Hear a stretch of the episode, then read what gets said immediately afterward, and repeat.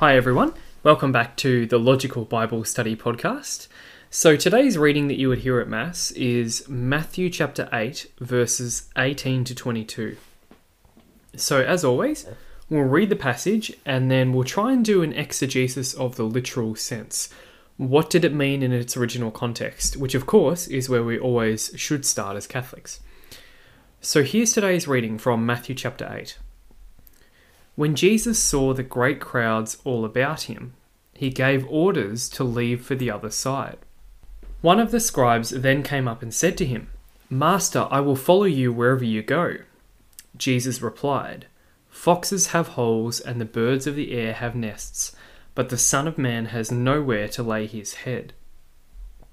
Another man, one of his disciples, said to him, Sir, let me go and bury my father first. But Jesus replied, Follow me and leave the dead to bury their dead. So that's our shorter reading today. It's an interesting one. As always, we want to start by thinking about the context. What's happened just before this? So, Jesus has just begun to do various healings in the Galilee region, and he's starting to get a large following. Now, he's currently in Capernaum, which is their home base in Galilee. And if you look at a map of the Holy Land, he's right on the Sea of Galilee in Capernaum, and it's on the northwestern shore. That's where Capernaum is. Now, if you look at Luke's version of this same story, Luke puts this story towards the end of Jesus' life, whereas Matthew here has it basically towards the beginning. So it's possible that Matthew has rearranged the chronology here and placed it earlier in Jesus' life than when it would have actually happened. And Matthew does have a tendency to do that. He tends to make theological points rather than focusing on the precise chronology. So, verse 18 when Jesus saw the great crowds all about him. Now, there's probably thousands of people from the Galilee area that are following him by this point, so it really is huge crowds. And then Matthew said he gave orders to go over to the other side. So Matthew here tells his disciples to go to the other side of the lake. Now, that would be the Gentile region of the Decapolis. So that is what's on the other side of the lake. So for Jesus to tell them to go over there, it would seem that he's telling them to go to Gentile territory. So there's three main interpretations of why Jesus does this here. Apparently it's connected in some way to the fact that there's great crowds around Jesus. So three main theories. It could be that the crowds are getting so large that Jesus is not able to do ministry effectively. Maybe the crowds are suffocating him. And there are some parts later in the Gospels where that appears to be the case. Another interpretation here would be maybe Jesus senses that at this point he has enough Jewish followers based on the crowds, and now it's time for him to go get some Gentile followers. Maybe that's why he tells them to go across to the other side of the lake. Another theory is that maybe Jesus wants to sort out who his true followers are, and he's doing that by seeing who's going to be willing to follow him into Gentile territory, because most Jews wouldn't. So maybe that's what Jesus is doing here. Certainly, this would be his first foreign mission to uh, a part of the world that is not Israel. We get to verse 19 and we hear that one of the scribes, now the scribes were like the theological experts of the Old Testament, they knew the manuscripts of the Old Testament better than anyone else. So one of the scribes comes up to Jesus and says to him, Master, or you can translate that teacher. Now, we need to keep in mind the way that Matthew places this term. Whenever Matthew has a story where someone calls Jesus master or teacher, it's a term that is really used by people who don't understand who Jesus really is so they don't fully grasp his identity. Those who do understand Jesus' identity call him Lord, but here the scribe calls him Master, so that's an indication that maybe he's not really genuine in a sense. But he says to him, I will follow you wherever you go. So I think from this we can see that this scribe is genuinely interested in Jesus, and it seems that he does want to be his full time follower because he says, I will follow you wherever you go. So that's quite remarkable for a scribe, even if he doesn't fully understand Jesus' identity. But then in verse 20, Jesus says to him, Foxes have holes and the birds of the air have nests, but the Son of Man has nowhere to lay his head. It's kind of a almost like a poem, it's an allegory, and Jesus uses this here, and it basically means something like this. He's telling the scribe, I live a difficult, itinerant life on the road and I don't have a permanent place to sleep. So maybe the scribe didn't realize that, and Jesus is telling him that because that's what he needs to hear. Now, we don't get to see the reaction of the scribe here, but the implication is that the scribe was not prepared to live like that. He doesn't want to live that rough kind of life in order to follow Jesus. Jesus knew that, that's why he brought it up. He's basically telling the scribe, Look, you say you want to follow me, but do you really know what it entails? So it's implied that the scribe was not able to go through with it. Now, many scholars have pointed out, quite rightly, I think, that this is a clear passage where Jesus himself preaches the opposite of, of a prosperity gospel. He doesn't say, Follow me and you'll have wealth.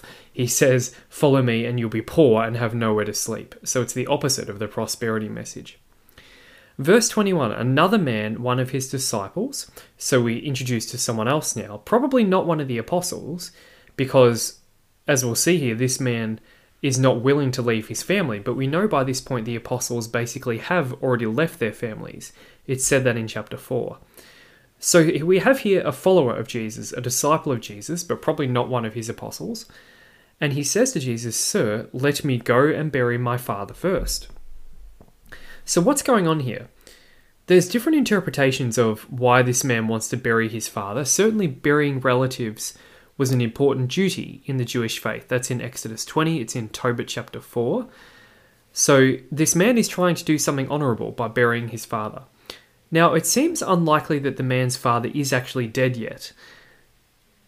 Possibly it could refer to this custom of reburying a father's bones one year after his death. That was a, a key responsibility of the son of the family. So maybe that is what's going on here, and maybe uh, maybe the man's father is dead and he wants to bury his bones a year after. That's possible. But it's also possible that the man's father is not dead. It's just that he suspects that his father will die soon. That's possible. So maybe the man here, the disciple of Jesus, is saying something like, Once my father has passed away and I have taken care of that, then I can devote myself to following Jesus full time. So the fact that he says this, either on either interpretation, it would suggest that he's hesitant to commit to Jesus full time now. He's got other things on his mind and he's not willing to give those things up to follow Jesus. Some scholars think that this is just a Jewish idiom when he says, I need to bury my father. Maybe that's a Jewish way of saying, I need to care for my aging father. That's sort of perhaps a Jewish way of just describing looking after your father. If that's the case, then maybe this man, this disciple of Jesus, is just coming up with an excuse to indefinitely delay following Jesus. Many scholars do see this man as basically procrastinating. He's heard the call of Jesus and he's sort of half followed him, but he's not willing to give it all up. He says, I'll, commit myself to you full time later in life, but not yet. So he's a model of a procrastinator. And if that's the right interpretation, he has a lot to say to us as modern Christians today who are not willing to give Jesus our all and we place other things before Jesus. So there's a lot we can learn here about uh, this man. Verse 22, this is what Jesus says in response to that. He says to the man, Follow me. That's the first thing he says. So basically, this is a command Jesus gives, and he seems to be saying something like, You need to pick one or the other. Either you follow me fully, or you go and bury your father. He's basically saying you've got to pick one. He says, Follow me and leave the dead to bury their dead. Now, Jesus here uses the word dead in two different ways in the same sentence. It's a clever Jewish way of teaching. He basically says those who are spiritually dead, so that's those who are focusing on the things of the world and have not accepted the kingdom message, they can bury the physically dead. So it's the responsibility of the spiritually dead to bury the physically dead. So, in other words, in this case, the rest of the man's family are not believers, and they're spiritually dead, basically. So, Jesus says those people in his family who are spiritually dead can bury his father when he dies. Leave it to them to do that. Now, there's another explanation here about what Jesus means by leave the dead to bury their dead. Some scholars think that the dead here refers to all of Israel. Maybe Jesus is thinking of all of Israel as dead due to their impending judgment in 70 AD. So if you look at Luke 13 and Luke 19, Jesus is constantly basically saying that Israel is being judged. It's about to happen. So maybe he sees Israel as good as dead. And that certainly would fit with the theology of the New Testament. Perhaps Jesus here means leave the Israelites, the non believing Israel, to go on as they have been going. Either way, though, this might raise some questions about is Jesus being a bit harsh here when he doesn't let the man bury his father? Burial was a very important duty in Judaism, and Jesus does not deny that it's actually important. In fact, the Catholic Church teaches that burying the dead is a corporal work of mercy. So Christians and Catholics are expected to bury the dead. It is a good thing. Jesus' point, though, is that while he's alive and while he's walking the planet, following him is an even greater thing to be doing than burying the dead. So he's not saying burying the dead is bad in itself, but there is a more important thing while he's alive. It's even more intense than that, really, because at that time in history, only consecrated Jews called Nazarites were exempt from the obligation to bury their parents. If you look at Numbers chapter 6, it says that only Nazarites are exempt from being required to bury their parents. So, this in itself indicates the extraordinary importance of Christ's call to discipleship during his ministry. Normally, there's no exceptions to burying your parents, but Jesus says, following me is more important than those things. Jesus' followers are called to be set apart in a radical way to serve in God's kingdom. That's clearly the implication. So that's what Jesus has to say to this man. Now, in Luke's version, it actually adds an extra line. Jesus goes on to say to the man, Your duty is to go and spread the news of the kingdom of God.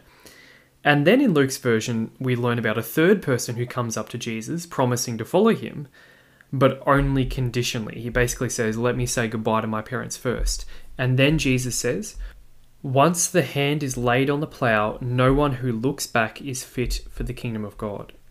So Luke gives us a more complete version, apparently, of what happens on this occasion. Of course, it could be that all three of these encounters happened on different days. In any case, if you want to hear this longer version that Luke gives us, you can hear that on Wednesday of week 26 in ordinary time, and you might like to look through the podcast archives to find that one. Now, straight after this, remember what happened at the start of this story? Jesus ordered them to get into the boat and go across the other side. Well, straight after this, that's what happens the disciples get into the boat to go to the other side, and that's when uh, the storm happens, and Jesus has to calm the storm. So that's the very next thing that happens. They get in the boat to cross, and the storm gets whipped up in the Sea of Galilee. And we'll look at that in the coming days. Let's now turn to the Catechism, and there's just one place where we see this reference. Paragraph 2444 is about love for the poor. Here's what it says The Church's love for the poor is part of her constant tradition. This love is inspired by the gospel of the Beatitudes, of the poverty of Jesus, and of his concern for the poor. Love for the poor is even one of the motives for the duty of working so as to be able to give to those in need. It extends not only to material poverty, but also to the many forms of cultural and religious poverty. So that's that paragraph of the Catechism.